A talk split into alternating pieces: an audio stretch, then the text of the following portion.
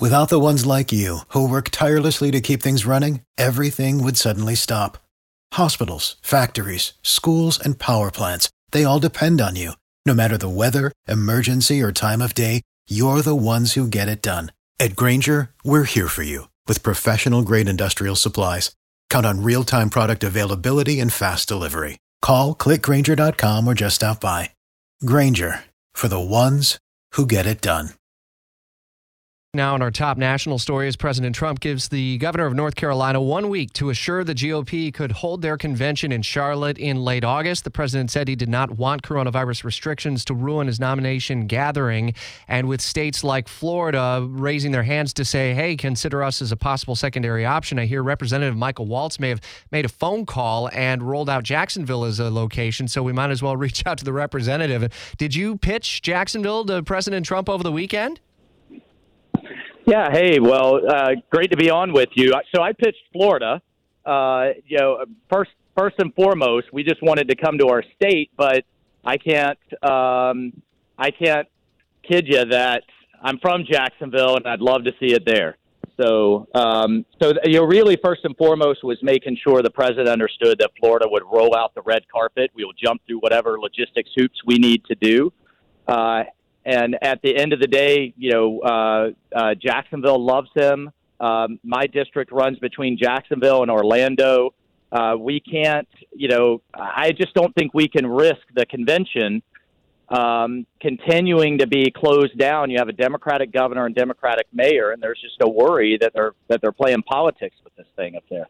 So, how are you able to assure then the the safe and uh, health um, uh, benefits are in place in something like this? Obviously, that's a logistical question that goes uh, deeper into local agencies and health departments and more. But in terms of the conversation with the president, with the Republican Party, um, what kind of conversations and, and, and thoughts are in place for that?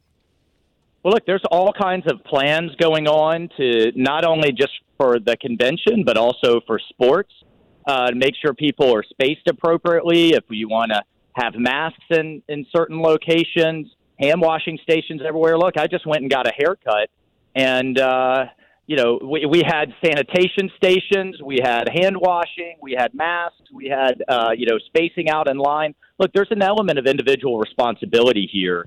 Uh, number one, and then number two, you know we're we're talking three months in the future. Look at where we were three months ago. Uh, and I think what they were looking for from uh, North Carolina was just some assurance that they would uh, work with the with the RNC on this. They're not getting it, and I think they would get it from Florida. Do you feel it's a competition between Florida and Georgia at this point? We heard Atlanta, Georgia, and uh, uh, the governor of Georgia, just to our north, Brian Kemp, saying we certainly could host it in a gathering location like that. And maybe Atlanta has a yeah. little bit more opportunity given uh, the larger metro area, being able to spread out in hotels and the like. Well, so I think it's you know a competition with a number of states. you know, I think as soon as the president put that tweet out, I'm sure Texas was uh, was hitting the phone line. So was Arizona, uh, uh, Georgia as well. But that's why you know I saw an article where the president mentioned this uh, several weeks ago, and that's why I wanted to call him and just make sure he knew. Uh, we had him down for his reelect rally in Orlando. I'm going to fly with him down today for the SpaceX launch, weather permitting, God willing.